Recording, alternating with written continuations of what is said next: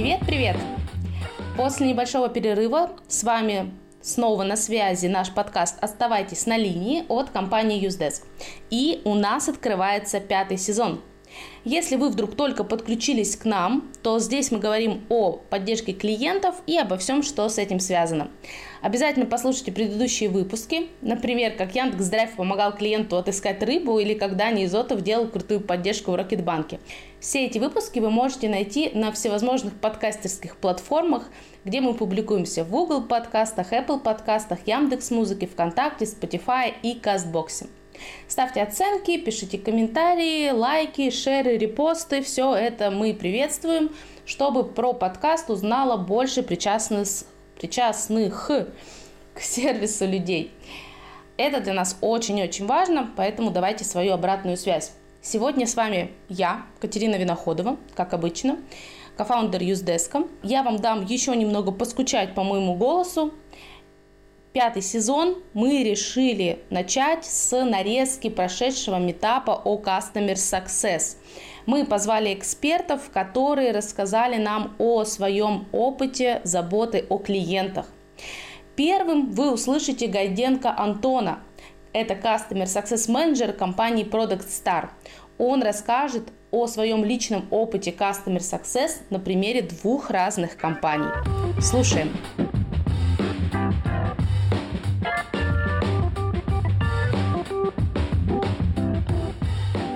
Коллеги, всем привет. Как правильно сказала Катерина, будем говорить про деньги и про счастье. Я работал в нескольких компаниях, больше, чем двух, но просто сегодня расскажу личный опыт про две, но при этом э, мне сказали, что такая должна быть небольшая вступительная часть про Customer Success, поэтому для начала совсем, прям вот совсем чуть-чуть по верхам, вот, а первый верх вообще, кто вот этот человек и что он на сцене делает, да. Uh, опять же, мы решили немножко нестандартно зайти. Uh, если вот туда посмотреть, да, то вот если разделить весь мой опыт чуть больше 11 лет, Большую часть его я провел как sales, бездев и вот, вот это все коммерческое. Вот, и поэтому, собственно, на процессы Customer Success я смотрю как на некий процесс, который должен в компанию все-таки заносить денежки.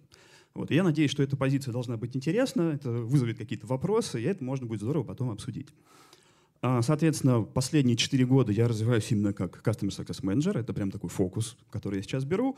И вот там вот небольшая часть, примерно чуть больше, чем полгода, собственно, опыт непосредственно работы в саппорте у меня тоже присутствовал. И, ну, как бы так считается, есть такая классная книжка, она, правда, на английском, но я думаю, это для многих из вас не проблема. Считается, что Customer Success Management как явление вообще возник в 2005 году в компании Salesforce когда у них было там феерическое выступление, и все классно, а потом э, вышел один человек, которого прозвали доктор Дум, и объяснил, что компания на самом деле умирает изнутри. Потому что на тот момент у них был черт 8% в месяц. Это значит, что к концу года у них осталось практически ничего.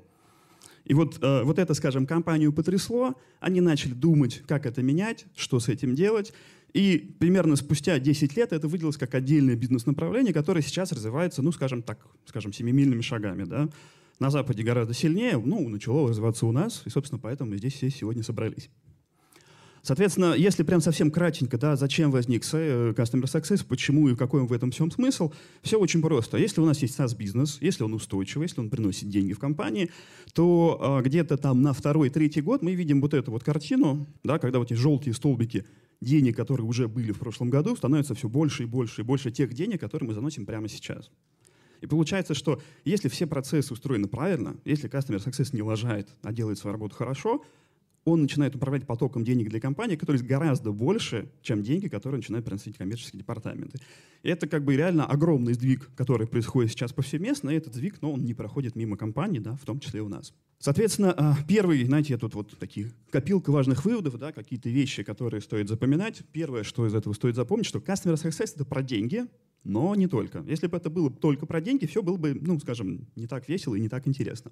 Соответственно, а, опять же, вот есть такое понимание, да, мы даже с него начали, что вот customer success и счастливые клиенты между собой как-то волшебным образом связаны. А на самом деле они связаны достаточно мифическим образом, да, потому что главная задача customer success не плодить счастливых клиентов, как это может казаться на поверхности, да.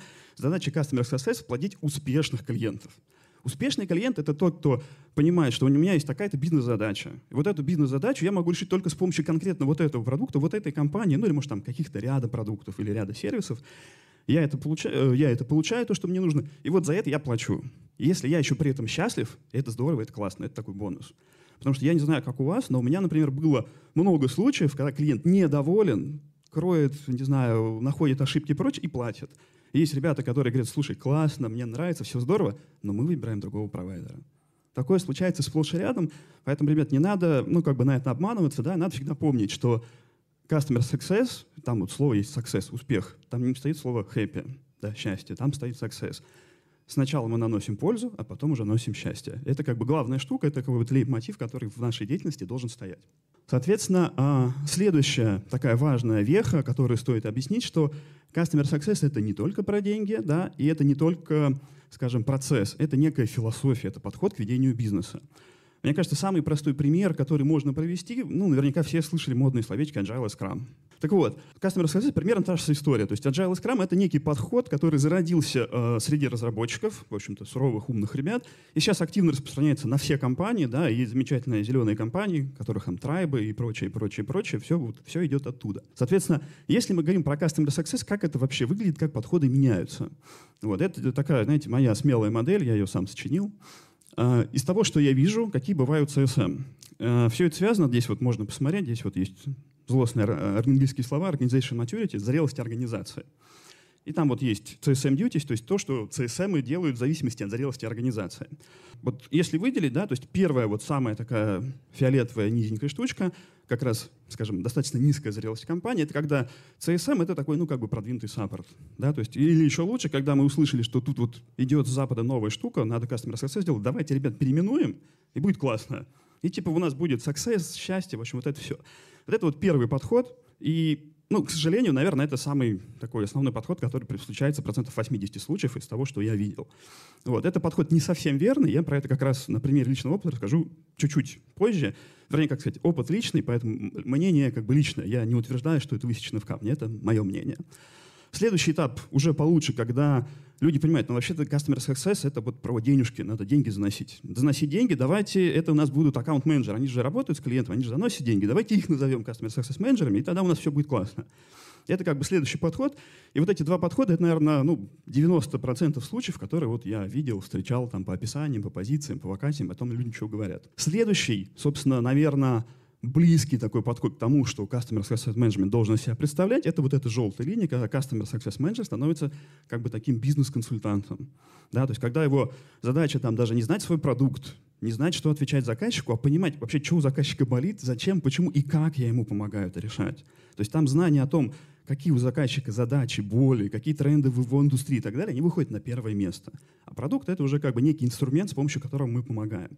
И на самом деле это вот, наверное, то, куда Customer Success Manager надо стремиться. Есть еще такая вот помеченная серым, да, Customer Centric Organization, это, опять же, некое такое светлое, далекое будущее. Ну, говорят, что такие компании есть, но я, честно говоря, не верю. Да? Ее смысл в том, что мы настолько классно прониклись этой идеей, что вот уже каждый сотрудник компании — это такой Customer Success Manager. И неважно, в поддержке он работает, я не знаю, в секретаре это, да, он уборщик. Все они думают о том, как сделать классно клиенту. Это как бы такая идеальная картина, куда нам всем потихонечку надо идти. Ну, я надеюсь, рано или поздно мы туда придем, потому что если будет так, мы будем жить в мире ну, гораздо лучшего сервиса. Соответственно, если мы говорим про то, вообще как Customer Success может действовать, да, какие у нас есть способы применения и прочее. Значит, самое первое, самое простое, то, что лежит на поверхности, наверное, все люди начинают делать, это мы пытаемся как-то повлиять на нашего пользователя. Да, то есть, вот, ну не знаю, у нас, например, ну, неудобный продукт, непонятно, как делать, но мы напишем инструкцию. Ну, ну, нормально же, берешь инструкцию, читаешь, и работает. Это как бы первый подход, ну, все так делают, это самый простой. Да? Он, ну, большой гайды, инструкции, анбординги, обучение, вот это все, это как бы туда. Ну, как сказать, это не то, что это плохо, это просто первое, что можно сделать, и многие часто на этом как бы останавливаются и дальше не идут. И вот это, в этом кроется ошибка, да, то есть помочь клиенту достичь успеха тем, как ему рассказать, как надо использовать неудобный продукт, неправильно. Правильно что сделать? Правильно поменять продукт, сделать так, чтобы он стал удобным, чтобы у меня не, ну, отпала вообще надобность в том, чтобы читать какие-то инструкции, проходить какие-то анбординги, обучение и так далее. И, соответственно, ну, знаете, как ТикТок, ты его открыл, вот нажал, и все, там делать ничего не надо. Там не надо выбирать, что мне нравится, что не нравится. Пошел и залип, и все, и работает. Это вот, в принципе, как бы, ну, такая идеальная трупа. ТикТок, наверное, плохой с точки зрения нанесения пользы продукт, но с точки зрения того, как он сделан, это, конечно, здорово. Вот. И, опять же, это тоже классная штука. Прийти туда — это здорово. И здесь уже у нас такие действия, знаете, вот из разряда продукт менеджмент SDF, бэклог, разработка, вот это вот все. И, опять же, чтобы стать хорошим э, customer success менеджером, вот эти все вещи надо овладеть и понимать. Потому что без этого, ну, как бы невозможно. Потому что ваша задача — брать то, что болит у пользователя, приносить это в разработку и делать так, чтобы они это исправили. Да, и в том числе и задача продукт менеджера и ваша. И следующий путь, это вот когда мы говорим про некий уровень бизнес-консультации, какой-то выход дальше, это, собственно, что мы можем поменять не только продукт, не только пользователя, мы можем поменять вообще все вокруг, да, знаете, как вот thinking out of the box, выйти из коробочки. Вот, я так понимаю, что это достаточно штука сложная, поэтому я заготовил некий такой, знаете, абстрактный пример. Вот скажите, у кого-нибудь есть, не знаю, вот в подъезде дома не стоит вот такая штука, благотворительные добрые крышечки? Значит, смотрите, вот на этом примере я как бы хочу, ну, быстренько вот эти штуки пробежать, да, разные способы действия success. Собственно, success в данном случае это у нас получение материала, который можно переработать. Да, то есть ну, мы просто смотрим на вот эту вещь, ну, как на некий процесс, куда мы пытаемся занести пользу. То есть наша польза в чем?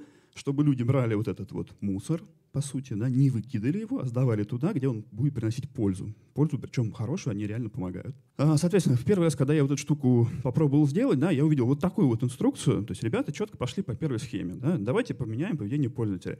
И написали там, ну, вот это. На самом деле написали они в 10 раз больше, это просто то, что я сюда положил. Ну, знаете, мне, честно, читать это было больно, и мне понравилось, наверное, попытки 4, чтобы просто это осилить. А, я, собственно, стал подумать, а что мы можем сделать так, чтобы вот эту вот проблему решить, да, чтобы success, то есть донесение как бы мусора, оно как-то сделалось проще и спокойнее. И вот если мы перейдем от стадии, когда мы пытаемся изменить пользователя и начинаем менять продукт, то мы можем ну, как бы дойти до такой мысли, что в целом, если мы, например, договоримся с производителями этой самой упаковки, которую надо сдавать, на ней разместим вот этот логотип и инструкцию, но это будет гораздо лучше. Люди сразу понимают, что вот этот продукт я могу сдать. Мне думать не надо. Я взял, купил продукт, я пошел его понес. И более того, это еще пользу принесет тому, кто это первый сделает, да, и у него продажи увеличатся. И вроде бы здорово. Что мы можем сделать дальше? Вот как вы думаете, какой есть способ сделать так, чтобы это было вообще еще лучше?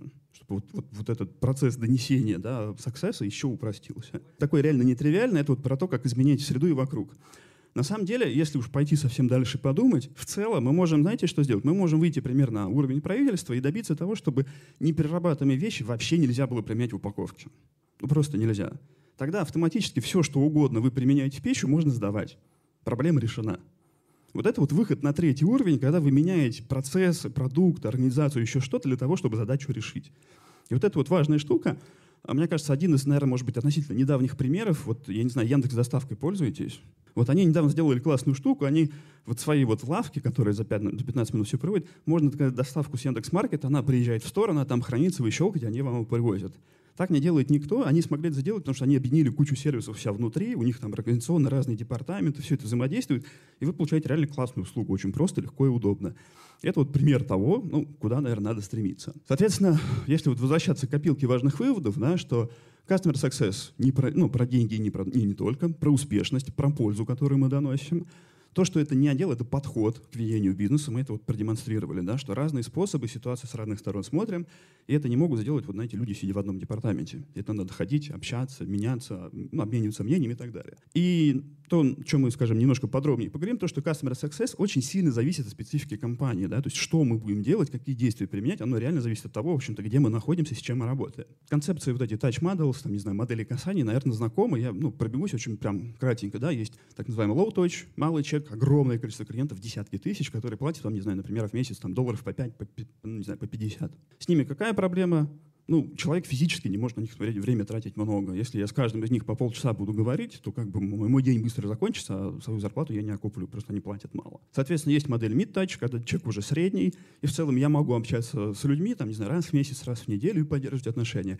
Есть high-touch, да, когда у нас Газпром, Сбербанк и так далее, с которым можно целую команду посадить, и они все будут с ним работать, и все равно всем будет хватать. А, соответственно, зачем это нужно? Да, я вот немножко расскажу про опыт свой личный в компаниях, а, в которых я работаю. Соответственно, в свое время я э, с CSM вообще как с идеологией, с какими-то процессами, я познакомился в компании MyBook, я не знаю, на слуху оно или нет, но это часть компании Litres, они занимаются подпиской. Я руководил направлением B2B, мы продавали корпоративные электронные библиотеки в компании. Это классический SaaS-сервис годовой подпиской, с MeTouch, со средним чеком, называть не буду.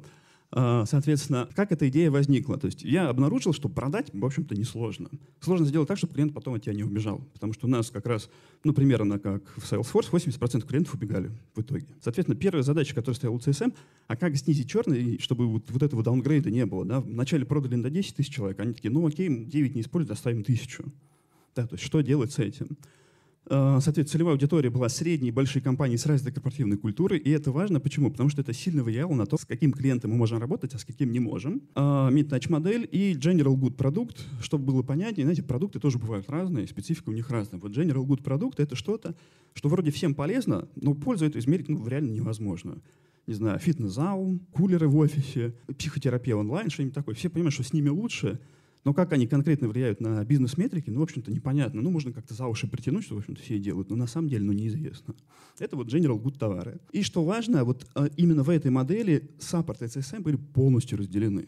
То есть вот команда саппорта была отдельно, и команда CSM была отдельно. А какие основные действия в итоге у CSM были? Соответственно, у нас mid-touch модель, мы понимаем, что нам надо правильно клиента приземлить, поэтому у нас была разработана специальная программа прямого анбординга каждого клиента, засаживаем, рассказываем, что, как делаем, проводим его за ручку в течение двух недель, потому что мы замеряли, что на второй неделе, ну, как бы, активность самая большая. Даешь три недели, она падает. Даешь одну неделю, они не успевают. Даешь две, вот самый смак. То есть мы это замерили, поняли, и разработали вот эту вот, скажем, методологию, как мы с клиентом работаем. Она работает уже там, я не знаю, сколько лет, года 4, наверное, 5, в общем-то, без боя. Очень важно было профилирование клиента, потому что специфика продукта такова, что его продашь не каждому. Причем есть три типа клиентов. Один придет, купит, обязательно уйдет на следующий год. Ну вот обязательно. Ну не бывает, потому что у них э, из разряда, то руководство сказало купить. Они пошли, купили. Он им нафиг не нужен, ну надо, надо заплатить. В общем, они сделали. И, соответственно, а, как мы на это влияли? Удержание через управление критериями успеха. Собственно, почему вот эта важная штука про General Good продукт и про метрики успеха? Несмотря на то, что пользу, как бы показать пользу у него действительно достаточно сложно было, что можно было сделать? Можно было обнаружить количественные показатели, что продукты реально используются, их нагнать, сделать так, чтобы пользователи заходили чаще.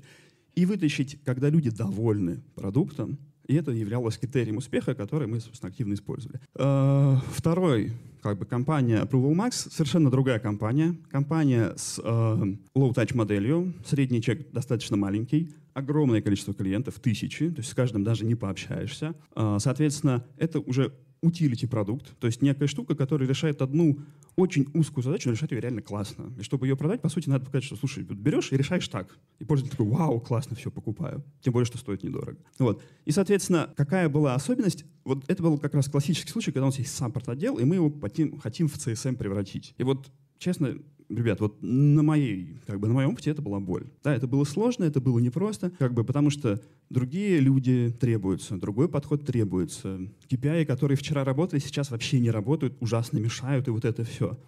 Вот, и, соответственно, а, как бы то, что требовалось от нас, как от CSM, да, задача компании была очень какая. А, это был стартап, который, ну, вот рос по выручке вот так вот, она, чтобы она стала расти вот так вот. Можно это сделать как? Можно сделать больше adoption, то есть больше пользователей платят больше денег, и upsell, то есть мы находим что-то новое и туда-то продаем. И, соответственно, вот эти задачи, они легли на CSM, да, то есть как сделать так, чтобы клиент рас, ну, как бы расчувствовал пользу продукта, стал покупать больше, дальше и так далее. То есть мы пытались найти бутылочные горлышки, что ему мешает, что сделать, чтобы ему помочь. Соответственно, поскольку это low touch модель, огромное количество времени уходило на создание разных self-сервис инструментов, те же гайды, инструкции, аудио, записи и так далее, и так далее, потому что ну, ты не можешь тысячи клиентов это делать, ты даже вебинары не можешь каждый день проводить. Ты можешь записать видео-вебинар, и они будут довольны. И, соответственно, одна из важных моделей, опять же, идей — поиск точек роста. А что это значит и почему это здесь есть? Поскольку это был очень специфичный продукт, заточенный под очень узкую аудиторию людей, занимающихся согласованием финансовых документов, скажу честно, команда, наверное, процентов на 80 вообще не понимала, о чем эти люди говорят. Есть мы могли продать продукт, но мы реально очень с трудом понимали, что им нужно. Сюда накладывается то, что команда, которая вот это была русская, клиенты все сплошь зарубежные, и у них другой способ ведения бухгалтерии, финансов и так далее. Но это реально была как бы затыка, которая нам очень сильно мешала. Соответственно, что, какие выводы из этого можно сделать, вот из этих опыта этих компаний, сравнивать их между собой и смотря. Вот, опять же, я говорю, что это мои личные как бы, выводы, да, то есть их будет здорово обсудить. На мой взгляд, что цели, мотивация и mindset для суппорта CSM команд кардинально различаются. Это реально разные люди, которые решают разные задачи, решают их по-разному, оцениваются они по-разному. Поэтому их функции, вот, на мой взгляд, стоит разделять, да, чтобы у каждого было свое, каждый отвечал за свои части и так далее. На результат работы Customer Success отдела очень сильно влияет ожидания клиента, которые зачастую формируются еще до того, как вы к нему пришли. То есть, по сути, у нас, знаете, ну, здесь вот там цепочка, ну, воронка, да, вот здесь есть маркетинг, здесь продажи, вот здесь постпродажи, здесь как бы весь процесс post-sales. Customer Success, он работает на, процессе, на этапе post-sales. И очень часто в моем опыте бывает, что sale, у него задача как продать. Он может прийти, наобещать золотые горы, там, все что угодно сделать, продать, потом передать, ребята, пожалуйста, разбирайтесь. И заказчик в конце такой, ребят, ну вы же мне наобещали вот это вот, я получил вот это вот, идите, пожалуйста, дальше, я пойду с другим провайдером. Чтобы вот этого не случилось, надо настраивать процессы, с кем мы работаем, как мы работаем, что обещаем, что не обещаем и так далее, потому что если у вас на это влияние, как у Customer Success Management, нету, как бы вам будет очень и очень тяжело. Ну и, соответственно, самый, наверное, горький опыт, да, что секрет успеха для CSM-менеджера — это реально глубокая экспертиза в задачах клиента. Когда ты понимаешь, что у него болит, как у него болит, почему у него болит, тебе даже не до конца надо принимать продукт. Ну, ты знаешь, как с помощью этого продукта эту боль решить. Очень важный момент, такой, знаете, наверное, один из заключающих, да, то, что вообще сильно помогает, что стоит в голове держать, чтобы вот в этой функции быть успешным, развиваться. Помните, что основная метрика успеха — это все-таки полученная прибыль, все равно мерить вас буду в итоге по ней. Если вас будут мерить почему-то другому, это какой-то неправильный customer success, потому что мы помним, как он возник и для чего он нужен. Он нужен, чтобы компания зарабатывала больше денег. Это всегда стоит помнить. Соответственно, очень важно думать в парадигме не то, что там мой продукт может так, или вот так, или у нас такая функция. Думать надо в парадигме, нашему клиенту нужно вот это. И очень важный момент, не надо думать за клиента. Надо у него реально выяснить, что ему нужно-то. Потому что очень многие, опять же, начинают думать за клиента и совершают эту ошибку, делая как бы бегу туда, не знаю куда. Ну и опять же, как я уже говорил, стоит реально владеть набором продукт менеджмент навыков, CastDev, Jobs to done, общение с разработкой, Customer Journey Map и вот эта вся магия. Это реально очень сильно помогает, потому что ну, как бы ребята уже давно развиваются в том, как изучать поведение пользователя, как находить инсайты, как их менять и так далее. И это очень классная штука. И, кстати, так получилось, что я как раз пришел в компанию, которая вот этим вот занимается, да, в Product Star, мы, собственно, всем этим навыкам учим. Так что, ребята, если у вас стоит задача эти навыки в компании поднять, пожалуйста, обращайтесь. Соответственно, копилка выводов — это просто повторение, да, то есть то важное, что стоит из этой презентации вынести, что Customer Success — это про деньги, но не только. Это еще про успех, не про счастье, а про успех. Сначала польза. Customer Success — это не какой-то отдел, это не какие-то там отдельные 5, 6, 20, 50 человек, это подход к бизнесу, который должен в компании распространяться. Потому что если он не распространяется, так у вас и будет отдел, который ну, капитально ничего не поменяет. Ну и третье, оно с одной стороны очевидно, но с другой стороны огромное пространство да, для изменений, для фантазии, для творчества. То, что процессы Customer Success в каждой компании будут очень сильно различаться и сильно завязаны на специфику компании. Собственно, на этом все.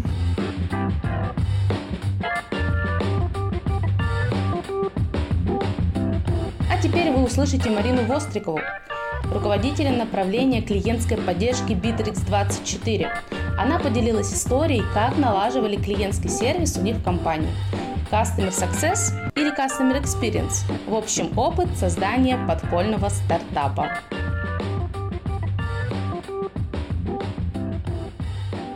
Всем добрый вечер. Bittrex 24 — это набор из пяти инструментов, таких глобальных. Мы закрываем очень много задач бизнеса. И это действительно всемирная история, поэтому мой customer, вот этот success опыт, это на мир, я буду рассказывать. Значит, а, я отношусь к команде поддержки клиентский сервис на восьми языках, это нас уже больше ста человек, и туда относится также команда по документации.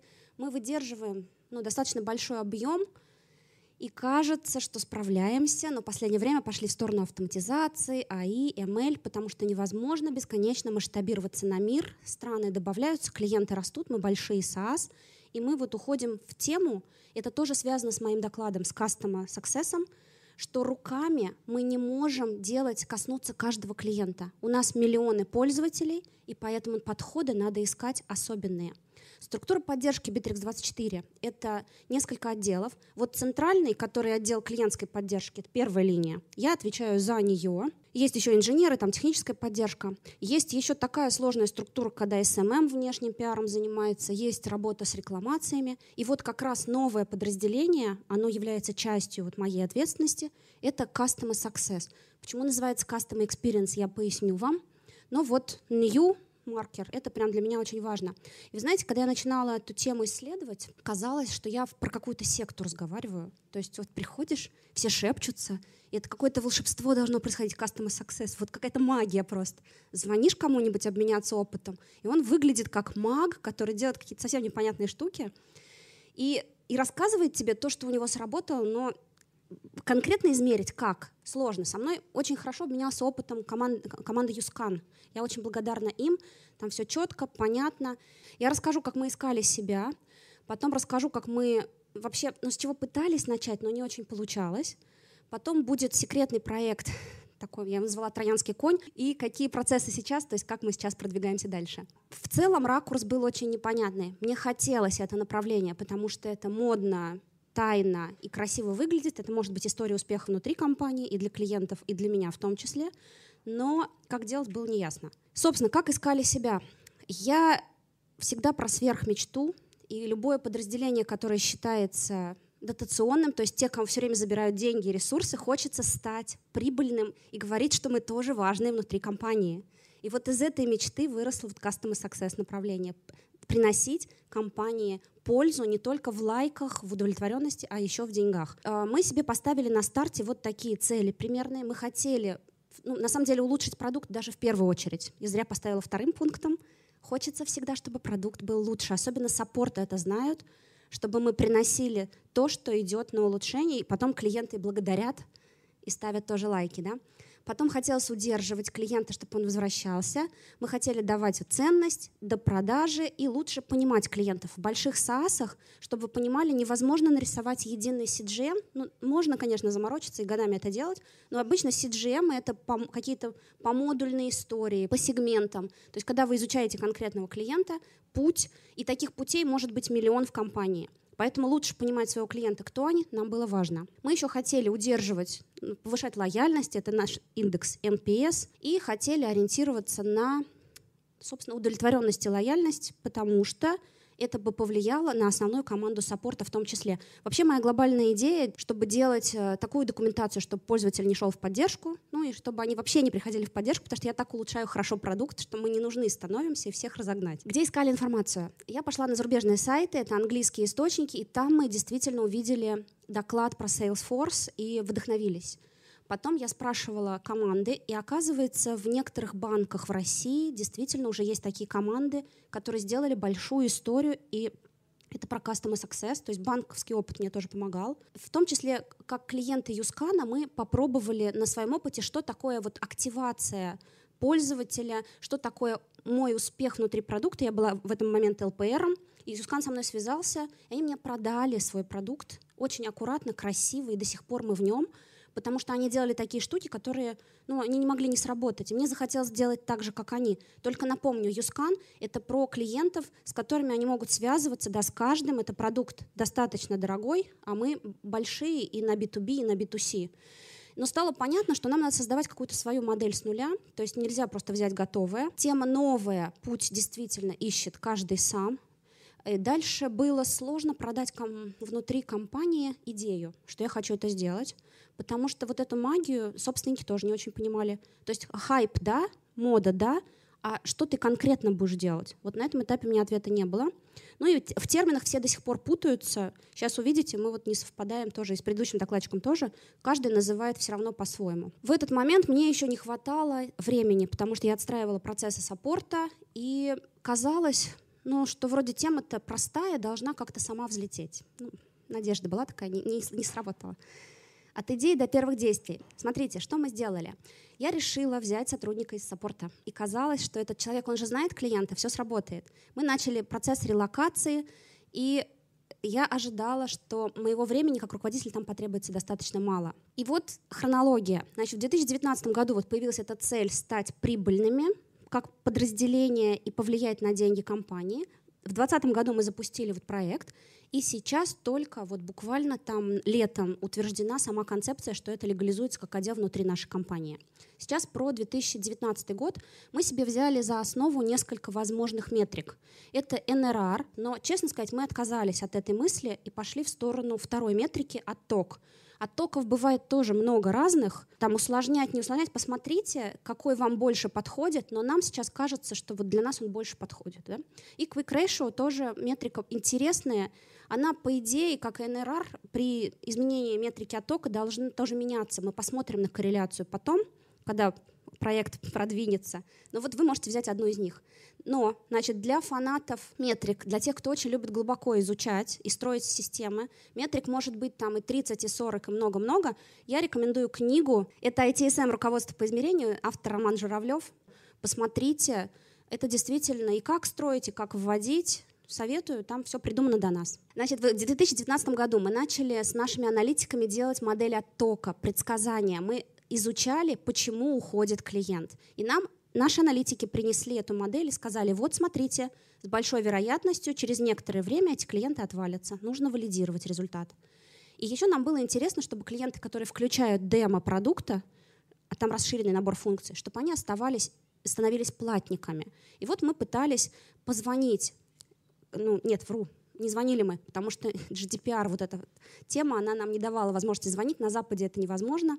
И мы стали писать им в чате, мы стали писать им сначала по электронной почте, и это совершенно не сработало. То есть, когда мы отправили нашим клиентам письма с предложениями, там, давайте мы с вами поговорим, может быть, у вас что-то не получилось, никто не пришел, никто не ответил. Потом мы написали им нашим ботам в чате через чат поддержки, и тоже никто не ответил. То есть клиенты при таком способе активации демо не реагировали через те каналы, которые мы для них выбрали. И это был, ну, честно сказать, провал, неприятности. И мы подумали, а вообще как тогда? Телефоны, ну, допустим, в России, в СНГ еще, да, работают, а как контактировать с этими клиентами? Вот результаты, да, никто не ответил. Технологически наш бот в тот момент не умел писать бесплатнику, мы там попросили команду дорабатывать. И наш сотрудник, на который я так надеялась, в последний момент сказал, что я не перееду, то есть мое будущее подразделение мечты просто разваливалось на глазах. Троянский конь. Мы э, решили, что раз не получается таким простым способом, пойдем более сложным путем. Но напомню, пойти утверждать красивую концепцию, когда у нас ни метрик, ни понимания, что у нас получится, идти к топам сложно. Поэтому придумали с одним из директоров нашего СНГ-офиса проект, когда мы просто берем человека, даже не зная по факту, какая это будет вакансия, потом договоримся, пробуем, делаем с ним ряд экспериментов и нащупываем, как это должно быть.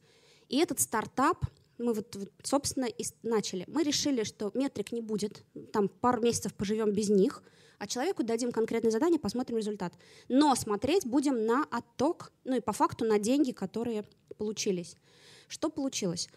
Значит, мы наняли специалиста, и здесь это было тоже сложно. Мы собрали с трех отделов э, варианты, кто это должен быть поговорили с отделом продаж, поговорили с маркетингом, поговорили с саппортом и сделали такой обобщенный портрет этого человека. И там была еще важная функция, тоже про которую я не упоминаю, но пометьте себе, что человек такого характера, мы точно убедились в этом, это человек, который немножечко про социологию, про типы исследований, про понимание, как докопаться до сути. То есть это человек, который не боится разговаривать, это понятно, но владеющий методами различных опросов, то есть он по натуре это исследователь. Дальше было кросс-подчинение трем совершенно командам, и это тоже проблема, как вы понимаете. То есть ну, три головы руководящих, надо еще между собой договориться, что делает эта девочка, чтобы давать результат командам, чем она занята. Но мы стали звонить конечным клиентам. В этой стране можно было звонить. И тут у нас заволновались партнеры. Партнеры поняли, что мы стали их контролировать. У нас связка такая, что наш продукт внедряют партнеры Bittrex24. И когда конечным клиентам стали звонить, тут началось удивление. Ну, во-первых, у самих клиентов. Они сказали, а вы что, правда Bittrex? Вы нам честно звоните просто поговорить? Так бывает? Вы ничего нам не продаете? Мы такие, ну, ну да. Просто звоним спросить, как у вас дела, и, там, как у вас идет там, внедрение. Ну и начали рассказывать нам различные там, интересные штуки. А партнеры сказали, М-м, нас заметили, нашу работу стали контролировать. Раньше мы контролировали только партнеров, там их продажи, а теперь мы посмотрели конечный результат, что происходит у этих партнеров. Тонус подняли точно, партнеры стали узнавать этого менеджера по, по локальному рынку и стали, мне кажется, бодрее. Дальше мы узнали много инсайтов. Это тот самый случай, когда мы поговорили со своими клиентами, которые раньше с нами были где-то там в виртуальной среде, и убедились, что все верно, с ними надо разговаривать. Значит, задача, что делал этот человек? Работа с оттоком — это вот звонить клиентам, писать письма, там срабатывало, кстати. Дальше опрашивали глубоко по сегментам, например, мы брали и смотрели, кто такой fresh, то есть кто такой человек, который только что принял решение покупать какие действия он предпринимал, почему он это сделал, почему он выбрал нас, а не конкурентов. Там тоже было много инсайтов, в том числе в продукт, приносили все это командам. Клиентские обращения. Здесь интересная связка. Когда саппорт отрабатывает проблему, вот Customer Experience, вот этот новый отдел, передавался кейс, когда клиенту нужно было глубже рассказать о сути продукта, поговорить с ним просто за жизнь. То есть вот человек какую-то сложную проблему решить, это мог решать вот этот менеджер. Но здесь важно, что нужно знать очень хорошо продукт. Дальше мы, если не могли решить силами саппорта вопрос, то передавали партнерам, и определяли, насколько человек удовлетворен, то есть ну, давали разного типа вопросы, чтобы понять, валидировать наши массовые опросы руками. И еще было интересно, вот ту модель, которую нам дали, мы ее четыре раза, по-моему, уже возвращали на доработку, потому что тем, кому мы звонили, оказывалось, что модель предсказала неверно. То есть они не собирались от нас уходить, и потом мы видели покупки. То есть те критерии, которые пошли в основу модели, нужно было доуточнять. Сейчас я скажу сразу, что мы на том этапе, когда пошли сейчас параллельно ручным способом делать гипотезы, то есть пока аналитики делают модель, наша команда саппортов выдвинула несколько гипотез, которые мы считаем выстрелят, и мы их тоже валидируем. Так называемые красные флаги. Если вы знаете, что такое, да? То есть причины, почему пользователь уходит. Вот мы сейчас работаем над тем, чтобы выявляем там какую-то причину, проверяем ее на пользователях, и еще ищем комбинацию этих причин, почему это может происходить. И вот мы смотрим теперь, кто победит, человек или модель. Uh, у нас количество тех, кто вернулся, платные клиенты и купили, увеличилось на 4%, до, до 74%, простите, но на 9% это за счет работы вот этого человека. Здесь есть скрытая цифра в деньгах, она существенно большая, просто под Индией не могу вам ее раскрывать, но когда мы принесли цифру, цифру бизнесу, они поняли, что да, дело стоящее. Мы пересмотрели работу с коробочным решением. До этого я рассказывала про облачные эксперименты, да, когда продукт в облаке. А есть история про коробку. И там, когда мы звонили в конце клиентам, было поздно. Клиент уже принял решение мигрировать на какое-то другое решение. Поэтому э, коробочным клиентам звонить мы там считаем, что как минимум в середине жизненного цикла надо или там за сколько-то месяцев до, пока они еще не поменяли свое мнение. Дальше это опрос, знакомство, выявление различных историй успеха. Это маркетинг. Заказчик очень сложно спросить у клиента, а все ли у тебя хорошо, и не все делятся этими кейсами. Вот э, этот менеджер как раз помогает сделать. Дальше а, очень важная история для SaaS-решения, для массового, когда мы накапываем какую-то гипотезу и руками перестаем делать эту работу, а отдаем какие-то в цепочке писем, а, создаем какую-то последовательность действий, которую можно автоматизировать. И на цепочке писем очень много уже перевели, вот когда идет последовательно несколько клиенту отправок, это срабатывает лучше, чем одно письмо. Они стали отвечать на эти действия клиента. Это тоже как такой вот ну, совет, можно с этим поэкспериментировать. Ну и стали передавать клиентов партнерам. Значит, на данный момент что у нас происходит? Мы точно поняли, что мы не про customer success, то есть мы не про успех. Очень сложно отследить успех каждого клиента на месте, убедиться, что он счастлив, как вы говорили да, до этого. Мы говорим про то, что мы улучшаем клиентский опыт. Поэтому переобозвались в customer experience. И эта роль точно на трех э, китах стоит, один из которых очень большой, это про продажи.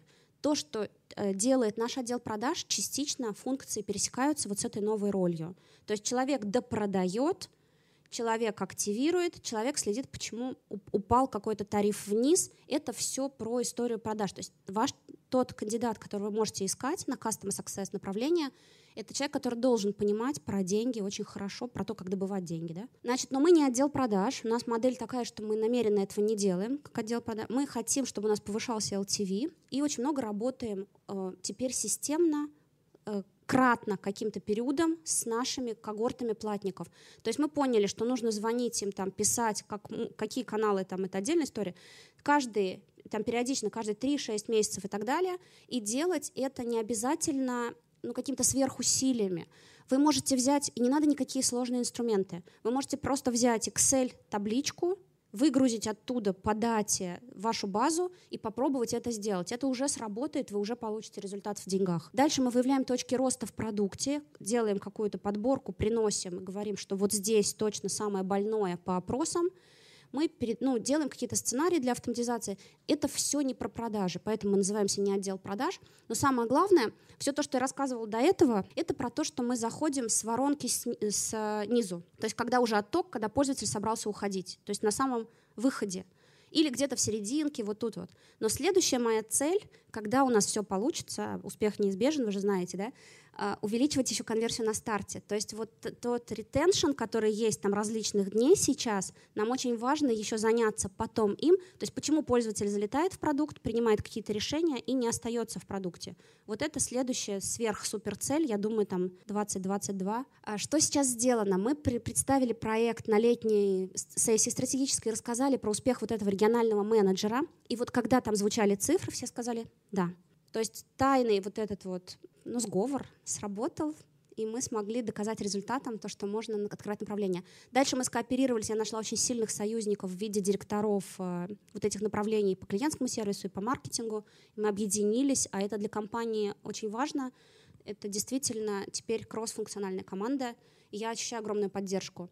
И также мы сейчас понимаем, кто эти люди, то есть портрет, мы понимаем примерно цели и понимаем, что теперь одного человека нам нужно масштабировать на мир — потому что мы разговариваем там с клиентами там минимум на семи языках в поддержке, и наши регионы — это мир, да.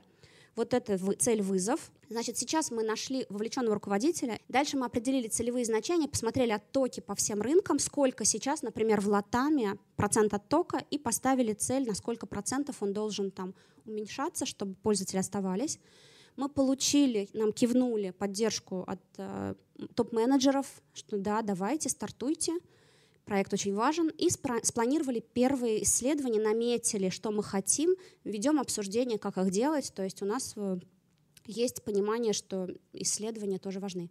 Значит, сейчас примерные задачи я написала, если вы будете формулировать себе на каких-то этапах, что это вот действительно обзвон. Замените обзвон на контакты с клиентами, если вам звонить нельзя, напомню.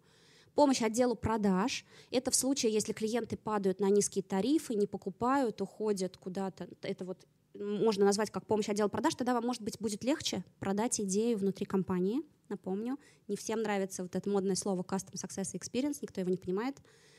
Диспетчерские функции внутри компании здесь можно тоже назвать хорошо для команды продать, что мы будем делать мостики между клиентом и любыми отделами, приходить в любой отдел, доносить информацию, помогать клиенту получить лучший опыт. Это ценят, потому что никто не хочет ходить в соседний отдел, и это можно тоже продать как должность. И консультации клиентов и партнеров — это тоже такая вот тема. Еще задача, можно, чтобы человек проводил онлайн презентации, работал с обратной связью. На наших данных невозможно руками все это обработать. Мы уже там делаем эм, массовыми действиями все, кластеризуем, приносим топ проблем и приносим это все в продукт, чтобы продукт улучшался. Дальше мы смотрим еще с трудными клиентами, тоже ведь задача. Рекламации отрабатывают уже конечный сигнал, когда все плохо. А Customer Experience Manager может посмотреть вот problem management, так называемый, да, причины, почему это происходит, и решить, погасить пожар еще пока он не начался. Вот эту функцию можно на этого человека возлагать. Понятно, о чем говорю, да? То есть, когда мы видим, что количество жалоб по этому вопросу увеличивается, надо посмотреть, почему именно по этому вопросу, вернуться и сделать коррекцию, пойти по всем отделам, да, вот это самое сложное. И мониторинг конкурентов, бизнес-разведка, действительно, как делают другие, а делают ли вообще, в адеквате ли мы. Напомню, вам все равно придется искать свой собственный путь, склонировать не получится, но как минимум попытаться можно. У меня такой вопрос. Вот э, вы стартовали там буквально с нуля, с минуса, да? А как вы нащупывали правильные вопросы для клиентов? То есть э, какая-то литература или по отделам прошлись, узнали, что вообще задают э, клиентам, что-то такое? Вот прямо сейчас, наверное, у нас есть даже задача по отделам проходимся и спрашиваем. То есть очень сильно нам в этом помогают маркетологи с опытом исследований. То есть люди, которые уже делали клиентские исследования. Опираемся на них. И второе, экспертиза саппорта в вопросах правильных с пониманием, что да, это можно спрашивать. Да. Но, честно сказать, здесь пришлось идти и смотреть вообще правила работы с исследованиями. То есть вот я не зря упоминаю социологию, там описано действительно все. У меня, правда, в трудовой книжке написано «исключена за невыполнение там, плана по социологии аспирантуры», но исследования мне там оттуда помогают.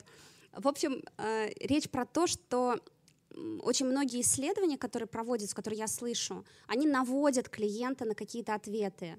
Или те вещи, которые только КСДФ предлагает, они на закрытие, на поиск именно проблематики. Но нам иногда нужно не саму проблему даже выяснить, а просто поговорить с клиентом. И должны быть своеобразные вопросы. То есть если мы в NPS хотим узнать причины, почему, там почему он такую оценку поставил. Мы можем задать ему не просто прокомментируйте свою оценку, а мы можем сказать, а назовите, пожалуйста, три вещи, которые вы рекомендуете нам улучшить. Или назовите три вещи, которые вы посоветуете нам улучшить. Советы любят давать все, я не устаю это говорить. И такие штуки лучше срабатывают. То есть мы как делаем? Набираем ну, варианты из опыта в задаче, идем и потом аккуратно подстраиваемся в разговоре. Поэтому одна из компетенций этого человека, еще про которую я говорю, вот этого идеального custom success, это умение ну, гибко перебываться на ходу, меняться.